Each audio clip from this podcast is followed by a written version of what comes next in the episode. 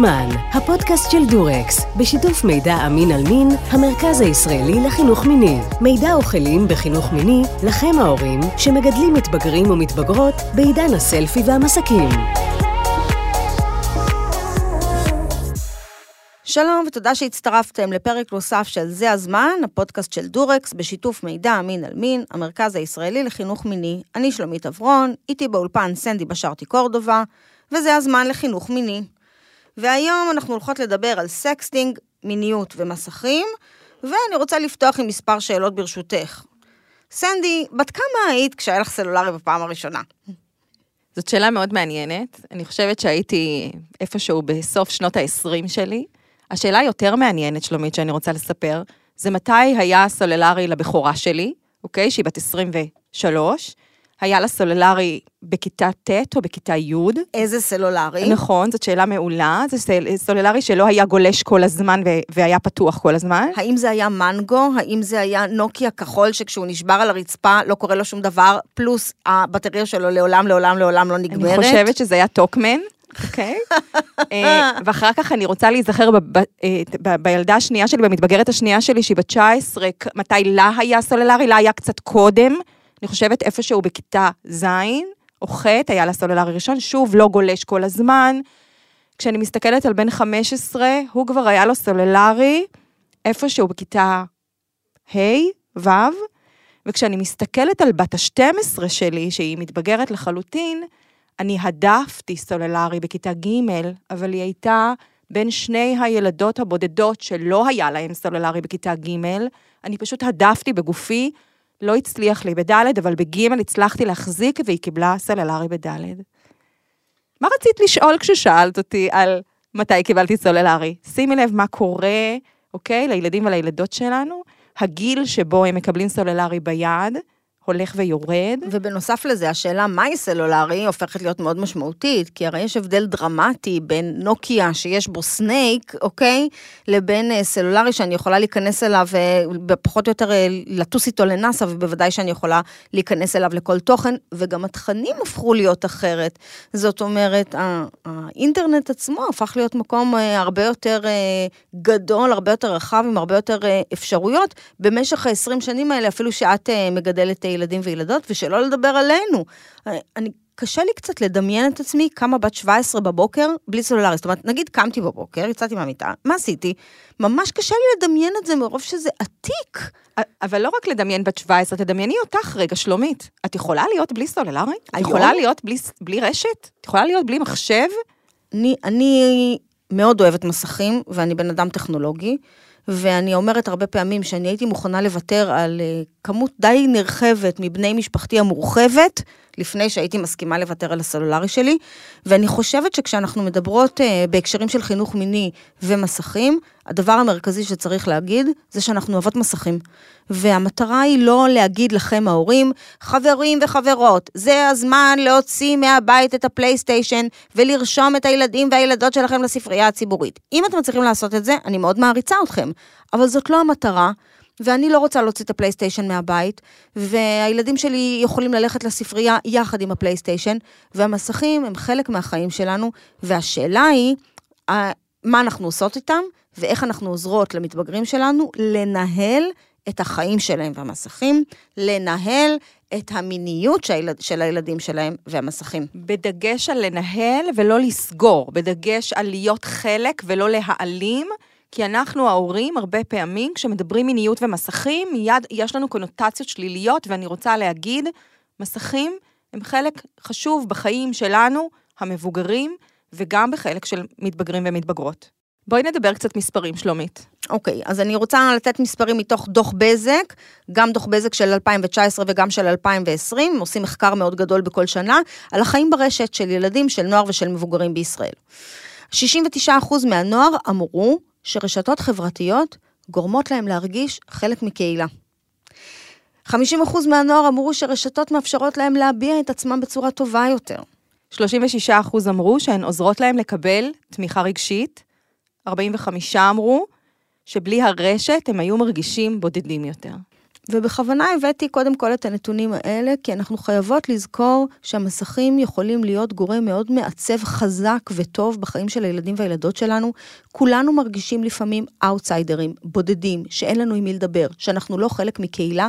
האינטרנט מאפשר את מה שאף פעם לא היה למתבגרים ולמתבגרות, את האפשרות תמיד למצוא קבוצת שווים, לא משנה כמה weirdos הם מרגישים שהם. הם הרבה פעמים לא, אבל הם מרגישים מאוד מוזרים, ייחודיים, פתיתי שלק מיוחדים, זה מאוד מאוד אופייני לגיל, והאינטרנט מאפשר להם לקבל שייכות, חברה, קשר, תמיכה, תחושה שהם לא לבד, ואני חושבת שאנחנו חייבות לזכור את זה, כשאנחנו באות לדבר על מסכים, לפני שאנחנו נכנסות לחלקים הקצת יותר קשים, ואם צריך לתת דוגמה קלאסית, זה הדוגמה של להט"ב. כל נער ונערה להט"בים היום, לא משנה איפה הם חיים, יכולים למצוא קשר ברשת, לא קשר זוגי, אני מתכוונת, חבר, חברה, קבוצת תמיכה, מקום ללכת אליו, מקום לדבר אליו, להיות שייכים, לא להיות לבד, בניגוד למה שהיה כשאנחנו היינו מתבגרים ומתבגרות. בוא ניתן נתונים גם על ההורים, 52% מההורים מאמינים שיקבלו יותר לייקים על התמונות של הילדים שלהם, 30% מההורים בודקים לייקים לפחות פעם בשעה. אז יאללה, בואו נשים את זה על השולחן, בסדר? אנחנו לא יותר טובים מהם. כמות הפעמים שאני מסתכלת בפייסבוק שלי, ואני רואה כל מיני חברות טובות שלי, אהבה בלב, זאת אומרת, לא מישהי שאני מסתכלת עליה בעין עקומה, חברות שלי, אהבה בלב, מעלות תמונות שלהם מכל מיני חופשות משפחתיות, שאני יודעת שהיה זוועה, כן, התכתבתי איתם תוך כדי, והם כתבו לי, אני תולשת שערות באוהל, אני רוצה הביתה, איפה המקלחת שלי, למה הילדים מתנהגים כמו חיות, ואחרי זה בפייסבוק, רואים אותם. עם תמונות שבאמת, את רק רוצה copy-paste ולהיות בחיים שלה, אנחנו כולנו עושות את זה, בואי, אנחנו כולנו מזעיפות קצת החיים שלנו, זה לא דבר חריג, זה חלק ממה שהרשת דוחפת אותנו לעשות, ואנחנו עושים את זה, הורים, ביג טיים. אבל אנחנו עם רקמת קורטקס שלה, ומבינים שזה לא באמת החיים, התמונות המאוד מאוד יפות, אבל אנחנו יכולים לראות שאצל שליש מבני הנוער, הם בודקים לייקים כל כמה דקות, ואם אין עלייה בלייקים, יש דיווח במחקר הזה על אכזבה, על תסכול, על חוסר ביטחון, על עלבון, לעתים גם על כעס. 60% מהנערים והנערות אמרו שהם מעלים תמונות ורודות יותר, זאת אומרת, תמונות שרחוקות מהמציאות, כמה התדמית הדיגיטלית שלי היא יפה ונוצצת. וגם אנחנו ההורים עושים את זה. 45% מהנוער אמרו שהרשתות גורמות להם להרגיש שלאחרים יש, תנחשי שלומית, חיים מאושרים יותר ומושלמים יותר משלהם. לא, אני בשוק. זה לא יכול להיות. לא, כי כשאני מסתכלת על האינסטגרם של כל החברות שלי, אני מרגישה כל כך מאושרת. אנחנו חייבות לזכור שמה שקורה לנוער, קורה גם למבוגרים, הוא פשוט קורה לנוער באקסטרים. הוא קורה לנוער באקסטרים, כי הם עדיין לא מבושלים עד הסוף, הם לא בשלים עד הסוף. המוח שלהם, כמו שאמרת, הקורטקס, החלק הקדמי של המוח לא גמר להתפתח, יכולת שליטה עצמית יותר נמוכה, יכולת הבנה של העולם יותר נמוכה, התנסויות יותר קטנות בחיים, כי הם פשוט יותר צעירים, ולכן אנחנו יכולים להרגיש כשאתם גולשים ברשת ומרגישים רגשות, הילדים שלכם מרגישים את אותם רגשות, רק הרבה יותר מועצם. אנחנו רוצים רגע לקשר את המסכים עם המיניות אצל מתבגרים ומתבגרות, ולדבר על המונח שנקרא סקסטינג. לדבר על סקסטינג, אני רוצה להזמין את ד"ר מיכל דולב כהן, מנהלת המרכז ללמידה וחקר פגיעות במרחב המקוון, ממכללת אורנים. שלום מיכל, מה שלומך? בסדר גמור, מה שלומכם? אנחנו מתרגשות לדבר איתך. מיכל, סקסטינג, זה נורמלי, זה נורמטיבי, זה כמות המספרים במחקר שלך. מה את יודעת לספר לנו מבחינת ההיקף של התופעה אצל מתבגרים ומתבגרות? אז השאלה תמיד שאומרים לי מה, וזה נורמלי, אז אני אומרת, ויחסי מין, זה נורמלי? אז אותו דבר. סקסטינג בעצם זה ביטוי של מיניות במרחב המקוון. זה אומר שזה לא נורמלי לגילאים מסוימים, וכמו שלא הייתי מגדירה כנורמלי יחסי מין בגיל 5, כך לא הייתי מגדירה סקסטינג כנורמלי בגיל 5. אבל כשאנחנו מדברים על גילאים שכבר יש התפתחות מינית ויש עניין מיני, ואנחנו רואים גם קורלציה בין סקסטינג לבין יחסי מין. כי בעצם שוב, זה הביטוי של המיניות שלי, לכן זה בא ביחד. לפעמים זה מגיע לפני יחסי מין. ולכן זה נורמלי כן כשלב התפתחותי בגילאים המתאימים. זה נורמלי ובסדר כשיש הסכמה כמובן שיש שני הצדדים, שזה מגיע ממקום שמושכל, שאני יודעת מה אני עושה, ואני שומרת על עצמי עד כמה שניתן, בוודאי בתוך מערכת יחסים. ובאמת אנחנו רואים את זה, אנחנו רואים את זה כשמחקר שערכתי עם ד"ר סנדי ריקון, ובדקנו מתבגרים פה בארץ, ראינו שאחד מכל 4 במגזר הדתי והחילוני עשו סקסטינג. בדקנו כיתות ז' עד י"ב, כשהורדנו את החטיבה, היו יותר, כשהורדנו מגזר דתי, היו יותר, כך שבהחלט אנחנו יכולים לראות שכשאנחנו מדברים על תיכוניים חילוניים, יש הרבה מאוד שעושים סקסטינג. בעצם זה עניין של ביטחון עצמי? זאת אומרת, מי שיש לו פחות ביטחון עצמי עושה יותר סקסטינג? לא, ממש לא. זה קשור למיניות. זה לא קשור לביטחון עצמי, זה קשור לעד כמה אני מרגישה נוח במרחב הזה. זאת אומרת, זה עוד מרחב לבטא בו מיניות. נכון, חד משמעית. אם פעם בתחילת המחקר שחקר את התחום הזה, חיפשו את הקשר להתנהגויות סיכון, היום אנחנו יודעים שזה פשוט עוד מרחב לבטא בו מיניות. מעולה. אז זה מביא אותי באמת לשאלה המאוד מעניינת, בעיקר ככה שאנחנו מסתכלים, אני מכירה את המחקר שלך והוא ככה מלווה אותנו המון, והמבט שלך על סקסטינג הוא מבט חיובי, אוקיי? את מסתכלת על סקסטינג כאל איזשהו חלק מאבן דרך של מתבגרים ומתבגרות, ואני רוצה לשאול אותך, מה הם הסיכונים בעינייך? מה הסיכונים הכי גדולים בתוצאה של סקסטינג? אז באמת זו הבעיה, כי בגלל שאנחנו לא מדברים איתם על סקסטינג, ויש לנו לצמרת ולי יש מחקר חדש גם על הנושא של הורות, ועד כמה טוב אנחנו מדברים איתם או לא, ראינו כל מיני דברים שמשפיעים, והעניין הוא שכשאנחנו לא מדברים איתם, אז אנחנו מפספסים. כי ההחלטה המושכלת שלי, אם אני עושה או לא עושה סקסטינג, בין היתר צריכה לכלול את אותם סיכונים. אז אחד הסיכונים למשל, זה הנושא של סקסטורשן, של סחיטה על רקע מיני. שלחתי תמונה שלי למישהו, הייתי באיזשהו קשר, או שרק התחלתי קשר, ושלחתי תמונה שלי, ועכשיו הוא סוחט אותי כדי לקבל כסף, כדי לקבל עוד תמונות, כדי לקבל אפשרות לקיים איתי יחסי מין. אוקיי? זה דבר אחד. דבר שני שיש לנו זה פורנו נקמה. אני נמצאת אפילו בתוך מערכת יחסים זוגית. יש לי את החבר הכי מושלם בעולם, וקיימנו יחסי מין, ואנחנו שולחים סקסטינג אחד לשני, וצילמנו, והכל טוב, ומחר אני נפרדת ממנו, והוא מפיץ את התמונות האלו.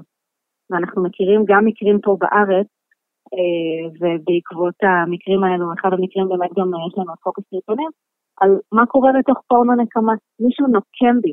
יותר מזה, יש לנו היום קבוצות, וכל מיני אפליקציות, שכדי להיכנס, אני צריכה לתת תמונה של מישהי, תמונה אותנטית, מינית של מישהי, ואז אני אקבל תמונות של אחרים. יש לנו אתרים ופורומים, של פורנו נקמה, של אני שולח לשם תמונות של האקסיט שלי, בשביל למקום בה. לפעמים יש לנו הפצה גם לא מכוונת, יש לנו בריונות סביב זה, כך שבאמת צריך לקחת את זה בחשבון, שברגע שהתמונה שלי, מאיזושהי סיבה מופצת, היא שם גם עבור הנכדים שלי. אז אני שומעת ממך את העצה המרכזית להורים, והעצה המרכזית היא, לדבר את זה, אוקיי? לשים את זה במרחב, להכיר את המונח סקסטינג, לדבר אותו עם מתבגרים ומתבגרות, הם אולי פחות מכירים את המילה סקסטינג, אבל מכירים את האקט עצמו של מה זה אומר סקסטינג, ואיזה עצה נוספת היית נותנת להורים של מתבגרים, בדגש על הורים של מתבגרים, שהילדים שלהם בתוך הסקסטינג נמצאים שם איזושהי תוספת של מעבר להגיד, מעבר לדבר איתם ולהנחיח ולהכיר, איזה עצה היית נותנת להורים בעולמות של סקסטינג? אני חושבת קודם כל לתרגל את הנשימות, ומאוד חשוב לנו, גם כשילד מגיע אליי לדבר איתי בכלל על הנושא הזה, וגם כשהגענו לאיזשהו מצב שהתמונה למשל הופצה, ואני צריכה לעזור לו, לזכור שהוא במרכז, לזכור לנשום עמוק, לא להיות שיפוטי. לזכור, אם יש משהו שאני ככה באמת יכולה להגיד מהמחקר החדש שלנו, זה לזכור שאנחנו מסוגלים, כי ככל שהמסוגלות העצמית שלי, שאני מרגישה שאני מסוגלת להתמודד היא טובה יותר, אני אצליח לנהל שיחה טובה יותר, וזה מאוד מאוד חשוב. אנחנו לפעמים ככה נורא נלחצים ואומרים, וואי, מה נפל עלייך, יכול לקרות, מה? לזכור שלא נולדתי הורה עכשיו, כנראה שיש לי את היכולות. ליזום את השיח. אם אני אחכה שהילד שלי יבוא לדבר איתי על סקסטינג, וואו, כנראה זה לא יקרה. אז זה נורא מביך לפעמים, אבל כן, ליזום את השיח, לדבר עם בנות, לדבר עם בנים, לשלוח למישהי דיק-פיק או תמונה של איבר המין שלו. זו לא דרך להתחיל עם בנות. זה חייב להיות בהסכמה מלאה. הם צריכים להבין שיש אחריות פלילית מעל גיל 12, ולכן כבר לא עושים את זה. לא אמורים לעשות את זה לפני, אבל בוודאי שלא, כי יש לזה השלכות פליליות. ועוד דבר שמצאנו במחקר שלנו, זה באמת שכשההורה כל כך חרד מההשלכות, גם זה מפריע לו לנהל תקשורת טובה עם הילד. אז אולי קצת להפחית חרדות, ולזכור שזה כמו שיחה על יחסי מין, ושיחה על אמצעי מניעה. אז גם כאן, להפחית חרדות, לא לקחת את זה למקומות רחוקים, לדבר על מה שיש, ללכת על מניעה, זה תמיד הכי טוב, אבל גם אם לא, אז לדבר אחרי, לעזור להם לקבל החלטות מושכלות, לעזור להם להבין שזה לא יכול להיות מתוך כפייה, שנעשה סקסטינג כמו יחסי מין, זה צריך להיות ממקום של בחירה שאני לא לוחצים עליי, אנחנו רואים במחקרים שיש המון המון לחץ, בעיקר על בנות אבל גם על בנים, המון לחץ לעשות את זה.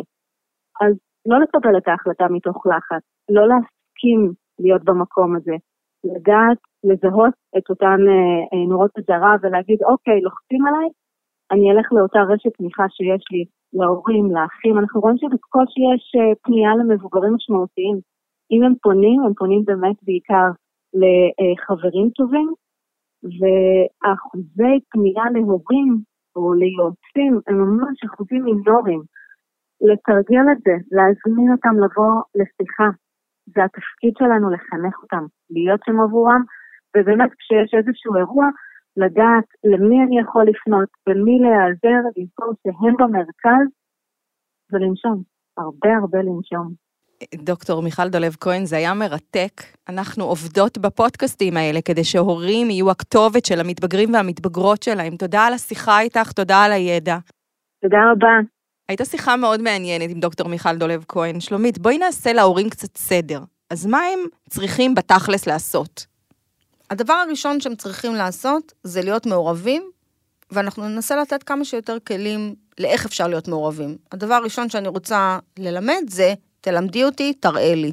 תלמדי אותי, תראה לי, זה אומר, הילד, המתבגר יושב על הספה, בטיק-טוק, אני קורסת לידו כסק תפוחי אדמה, מציקה לו, שמה עליו את הראש, תראה לי, מה זה, מה אתה עושה, מה יש לך פה, מה אתה, תגלוש לי, מה זה האפליקציה הזאת? חלק מהפעמים הם סוגרים מיד את הסלולרי ומעיפים אותו, חלק מהפעמים יש להם מצב רוח טוב, הם מחבבים אותנו לרגע, הם יסכימו לנו לראות 3.5 סרטונים בטיק-טוק, וקצת נדע מה יש להם שם בפנים. הכלי השני שאני אתן שלומית, הוא לפתוח טיק-טוק, לא לשבת לידם בטיק-טוק, אלא לפתוח בעצמי טיק-טוק, ולעקוב גם אחריהם, אבל גם אחרי היוטיוברים שלהם, גם אחרי כוכבי רשת בטיק-טוק, גם להבין שיש אתגרים בטיק-טוק, יש כל הזמן אתגר חדש שעולה, להבין באינסטגרם איזה פילטרים יש, איך אני יכולה להיות יפה עם נצנצים, ולהיות חלק מהעולם הזה, להכיר אותו בזה שאני פותחת לעצמי אינסטגרם ופותחת לעצמי טיק-טוק. אז אני רוצה ללכת להורים יותר עתיקים כמוני, שאין להם שום סבלנות להיות לא באינסטגרם ולא בטיק-טוק, כשהילדים שלי יושבים על איזושהי אפליקציה, או חיים בתוך איזושהי אפליקציה, או בתוך איזשהו משחק, רשת, מה שאני עושה זה אני נכנסת ליוטיוב, אני כותבת מה זה טיק טוק, עולים סרטונים, סרטוני הסבר, אני יושבת על הסרטונים האלה, אני לומדת קצת את העולם הזה, אני מכירה טיפה את השפה, ואז יחד עם תלמד אותי, תראה לי מה זה, על מה מדובר, יש לי איזשהו מושג מה קורה שם, ואני מעורבת. הכלי הנוסף הוא להכיר את היוטיוברים שהם מעריצים. אוקיי? יש כוכבי רשת יוטיוברים שיש להם אלפי עוקבים, לשאול את המתבגרים שלכם, מה קורה? תראה לי מי זה היוטיובר עכשיו, על מי אתה, אחרי מי אתה עוקב, מה הוא מדבר, ולעקוב גם אתם קצת אחרי יוטיוברים וכוכבי רשת של המתבגרים והמתבגרות שלכם. אני אוהבת לשים לעצמי פעם בחודש, 6 שבועות, פחות או יותר, חודשיים, זה גם בסדר, לשים לעצמי תזכורת ביומן, להיכנס ליוטיוב לראות את, להיכנס לפה לראות את, כי הרבה פעמים קשה לנו לעקוב אחריהם, אם זה לא חלק משגרת היומיום שלנו, בעיניי פעם ב6 שבועות, חודשיים, זה ממש מספיק. אחרי שככה בנינו תשתית שבה אנחנו קצת מכירים את העולם הדיגיטלי, קצת מכירים טיקטוק, קצת מכירים אינסטגרם, ועוד אפליקציות חדשות שמגיעות כל הזמן, שלומית, את יודעת את זה? האוס פארטי. לגמרי. אנחנו נעקוב אחרי דברים מאוד מאוד מעניינים, ואנחנו נדבר אחרי בשלב, אחרי שנכיר את הפלטפורמה הדיגיטלית, קצת, לא הרבה, לא לעומק, לא הולכים לעבוד בזה עכשיו, אנחנו נשב עם המתבגרים והמתבגרות ונגיד להם, מה לגיטימי לשלוח? מה לא לגיטימי לשלוח? מה חוקי? מה לא חוקי? חברה שלי הראתה לי שהילדה שלה העלתה לטיקטוק, טה-טה-טה-טה-טה. ראית מה היה בערוץ 12? ראית שהיה שם טה-טה-טה-טה-טה-טה? מה אתה אומר על הפרשה הזאת והזאת? מה את אומרת על מה שאני מראה לך פה? ברגע שאתם קצת יותר נמצאים בתוך העולם, אתם יכולים לעשות טיף-טיף-טף, בדיוק את אותו הכלי שלימדנו בפעם הקודמת, לדבר איתם על מה שקורה בתוך המסכים, ובתוך האפליקציות, ובתוך העולם הרשת שלהם. ולסיום הכלים להורים, אני רוצה לתת את הכלי ככה, שיש בו המון דיון והמון שיח, וגם אמביוולנטיות, האם לעקוב ולהיכנס לתוך הטלפונים של המתבגרים והמתבגרות. מתי כן ומתי לא? מה את אומרת, סנדי? מה את אומרת? אני אומרת שני דברים. אני אומרת ככה, קודם כל, עד סוף כיתה ו' לילדים ולילדות אין פרטיות במרחב הדיגיטלי, אנחנו יכולים לפגוש מתבגרים צעירים, ובעיניי המעקב שלנו עד סוף כיתה ו' הוא הכרחי. כולל אפליקציה שמסננת, כולל שהם ידעו שאנחנו מסתכלים להם בסלולריים, כולל שזה יהיה ברור וידוע, זאת אומרת, זה לא צריך להיות בשקר. עד סוף כיתה ו' ילדים אינם יכולים להיות במרחב הדיגיטלי בעצמם, פשוט כי הם עדיין לא בשלים לזה. לא כי אנחנו עוקבים אחריהם, לא כי הם מטומטמים, כי אנחנו אוהבים אותם, כי אכפת לנו מהם. וילדים כאלה שיש עליהם מעקב ויש עליהם ניטור כבר בכיתה ד', ה', ו', מגיעים לכיתה ז', והניטור ממשיך יותר מרחוק. יש צורך בכיתה ז', ח' וט', ללכת צעד אחד אחורה, אוקיי? זאת אומרת, לתחכם קצת את המעקב בצורה קצת יותר רחוקה. עדיין, לא להסתכל בטלפונים של מתבגרים ומתבגרות מול הפנים שלהם, זה מאוד מטריס, זה מאוד מרגיז, אנחנו רוצים לכבד גם את הפרטיות שלהם, אבל אנחנו רוצים להיות מבחוץ, אוקיי? תפיסת העולם שלנו אומרת, אנחנו משגיחים מבחוץ, בזה שאנחנו מטפטפים מידע, בזה שאנחנו נמצאים, בזה שאנחנו נוכחים, בזה שאנחנו אומרים, מה אנחנו חושבים וחושבות על הסרטון הזה, על המרחב הזה. מה אני חושבת במקום הזה? אני חושבת שאני רוצה להחריג רגע את ילדי כיתה ז'. חלק מהילדים בחלק מהבתים, זה מאוד משתנה מבית לבית ומילד לילד. ילדים שהיה להם ניטור וההורים שלהם מאוד נכחו במסכים שלהם בכיתה ד' ה' ו', בהחלט יכולים למשוך את זה עד סוף ז', ובחלק מהבתים אפילו לתוך ח', וזה עדיין יתפס כלגיטימי. לעומת זאת יש מתבגרים שבכיתה ז' הם כבר במקום אחר לגמרי, והמחשבה שההורים שלהם יהיו בתוך המסכים מאוד מאוד קשה להם. עדיין אני חושבת שבז' ח' הנוכחות שלנו צריכה להיות מאוד אינטנסיבית, מעיקה. הם צריכים להתעצבן עלינו שאנחנו מדברים על זה או נמצאים שם או מתעקשים על זה יותר מדי, משום שממחקרים אנחנו רואים שהשנים הסיכוניות ביותר הם זין וחט.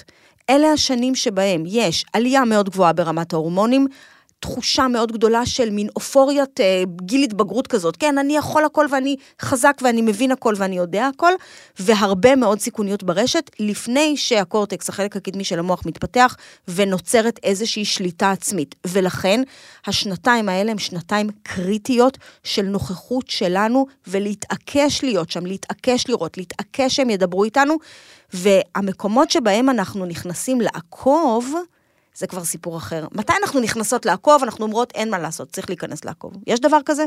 ברור שמגיע אלינו איזשהו מידע, שיש לנו איזושהי תחושה, שיש לנו איזושהי הרגשה, שיש כאן סכנה למתבגר או למתבגרת שלנו, שמגיע אלינו איזושהי אינפורמציה מבחוץ או מבפנים, ואנחנו בהחלט מתעמתים איתם ופותחים כי אנחנו רוצים לשמור עליהם. אני רק אסיף ואגיד שעם מתבגרים גדולים יותר, ת' י' א' י' ב', המעקב יהיה בשיתוף, תראה לי תמונות שלך, תראה לי מה קורה, תראה לי, ולהיות חלק, לא להכריח, אלא להיות חלק מחיים של מתבגרים ומתבגרות. אני אשים את זה בעוד אמירה אחת, אני לא רוצה שהורים ייכנסו לסלולרי של יודניקית, או לסלולרי של יוד א' ניק. זאת אומרת, מגיע איזשהו שלב שבו העולם שלהם הוא עולם פרטי, הם זקוקים לספרציה מאיתנו, הם צריכים הפרדה, חיים משלהם, אני לא רוצה לעקוב אחריהם כשהם בכיתה י', זה נראה לי לא מתאים. אלא באמת, אם יש לי, לא יודעת מה, אני חוששת שהיא עוברת פגיעה, אני חוששת שהוא אובדני, או משהו מהסוג הזה, אז כמובן, לא משנה מה, להיכנס להם לסולרי בלי לחשוב פעמיים. אבל אנחנו רוצים שהתהליך שהם עברו איתנו, כשהם היו יותר צעירים בזין, בחטא ובטט, יישא פרי. והפרי הוא היכולת שלהם להיות לבד ברשת. בלי פאניקה, מיניות מותאמת ובריאה בגיל ההתבגרות. וואי וואי וואי, הפעם הבלי פאניקה הוא דווקא עם פאניקה. אני קצת בפאניקה, סנדי, אני בפאניקה. אז בואו נדבר מה הבאנו לפינת הבלי פאניקה. הבאנו את מה שאנחנו מכירות מהמרחבים המקוונים ומהמרחבים עם נערים ונערות שאנחנו פוגשים, שנקרא דיק פיק. בואי נסביר מה זה דיק פיק. דיק פיק זה צילום של איבר מין, כמעט תמיד, בסדר, זה איבר מין גברי, זאת אומרת, נערים מצלמים את הפין שלהם, או גברים מצלמים את הפין שלהם, ושולחים לכל עבר. לאן? לכל דבר במרחב הדיגיטלי. זאת אומרת, אפשר לקבל את זה ברשתות חברתיות, אפשר לקבל את זה בוואטסאפ, אפשר לקבל את זה במסרונים, אפשר לקבל את זה בסרטונים, אפשר לקבל את זה בכמות מאוד גדולה של אפליקציות שונות ומשונות, אבל חלק לא מבוטל מהמתבגרות שאנחנו פוגשות, יש להם איזושהי חוויה עם דיק פיק. בוא נדבר על התופעה בכלל, על החשיבות של לדבר על דיק פיק, מה להגיד לבנות שלנו בהקשר של דיק פיק, מה להגיד לבנים שלנו בהקשר של דיק פיק. אני אתחיל מלהגיד שכשאנחנו עובדות בתוך בתי ספר, ובשיח שלנו עם נערות, גם צעירות וגם בוגרות, ממש מכיתה ז' ועד י' ב', אנחנו שומעות הרבה דיק פיק. אנחנו שומעות הרבה מאוד נערות וילדות שקיבלו דיק פיק, גם מאנשים מוכרים, גם מאנשים לא מוכרים, גם מנערים וגם מאנשים מבוגרים, ובעצם ככל שעולים בגיל, הם גם פחות מתרגשות מזה, הם מדברות על זה בצורה יותר, כן, לא נורא, לא קרה שום דבר. בואי נשים רגע את ההקשר של הנוער. הרבה פעמים שליחת דיק פיק נחשבת כחיזור.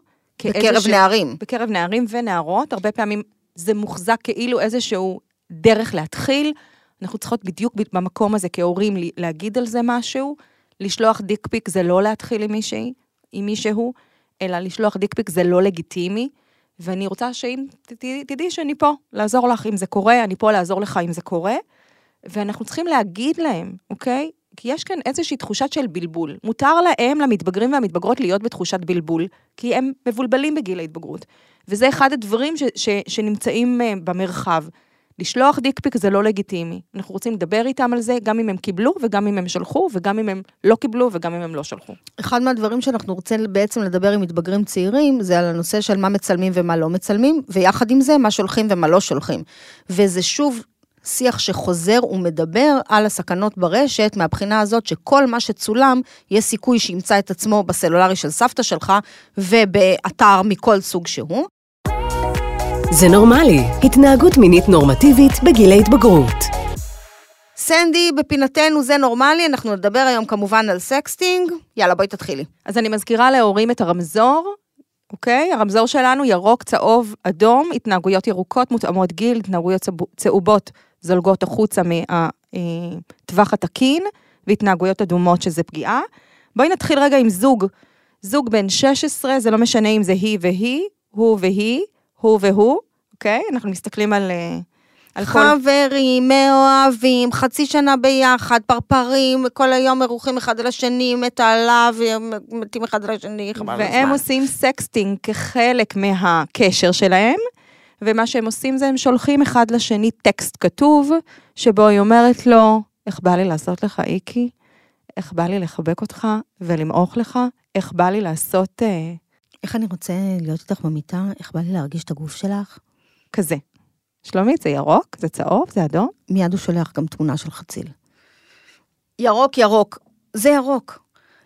המיניות היא חלק מהחיים, המיניות במסכים היא חלק מהחיים, שני חבר'ה מאוהבים אחד בשני שהם מתכתבים תכתובות מיניות, זה ירוק. אני אתן עוד דוגמה. אותו זוג, אוקיי, אנחנו ממשיכים איתם. איתו, איתה, איתו, איתו, אתם זוכרים את כל הקשת. תמונה, אוקיי, הם שולחים אחד לשני תמונה עם בגדים תחתוניים. היא עם גוזייה ותחתון. פוזה כזאת. אוקיי. והוא עם יד על התחתונים, עם תחתון בלי חולצה, הוא שולח לתמונה, היא שולחת לו תמונה. הכל נעשה מתוך הסכמה של שניהם. איפה היית ממקמת את זה, שלומית? האם זה זולג מירוק לצהוב? אני חושבת שלא. אני אסביר למה. בגלל רמת הסיכון.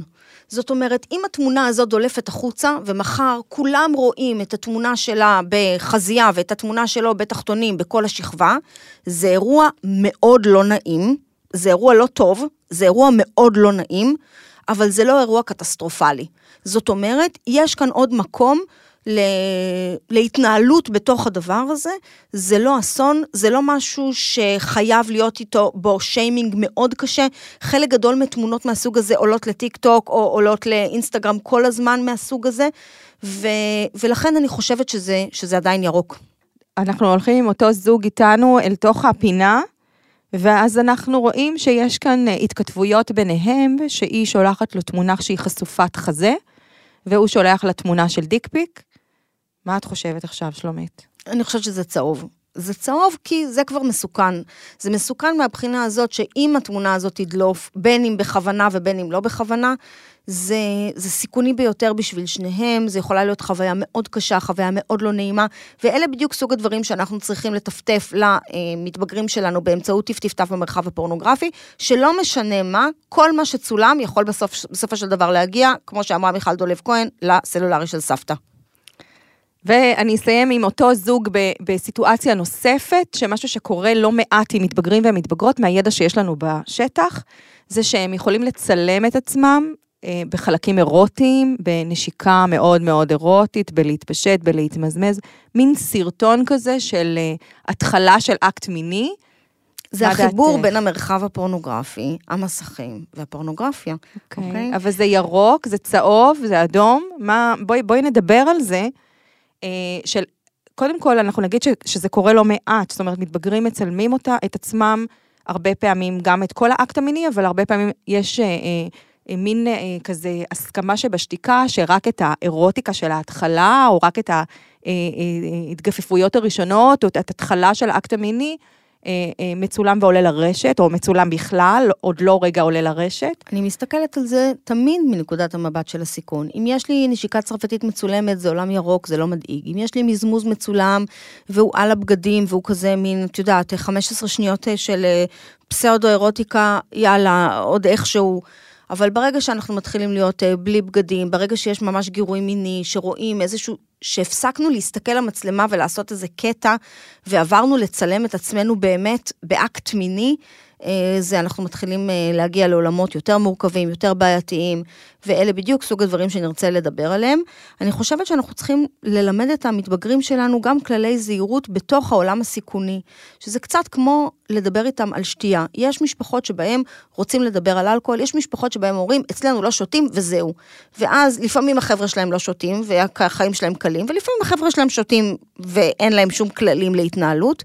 אנחנו חושבות שעל אלכוהול צריך לדבר, אנחנו חושבות שאלכוהול צריך להסביר לנוער איך להשתמש, צריך ללמד אותם איך לשמור אחד על השני, ובאותו אופן אני חושבת שהורים יכולים לדבר עם המתבגרים והמתבגרות שלהם על מה שולחים באיזה רשת. לשלוח למשל בוואטסאפ דברים מיניים, זה די סיכוני, זאת רשת שבה הכל עובר, כולם פותחים אותה כל הזמן, זה פתוח גם על המחשב, גם החברים שנכנסים רגע לוואטסאפ שלי כדי להעביר משהו, וכן, יש הבדל בין לשלוח תמונה שלי בתחתונים בוואטסאפ, לבין לשלוח אותה בטלגרם, לבין לשלוח אותה בסנאפצ'אט, שזאת כאילו אפליקציה שהחומרים אמורים להיעלם בה יחסית מהר.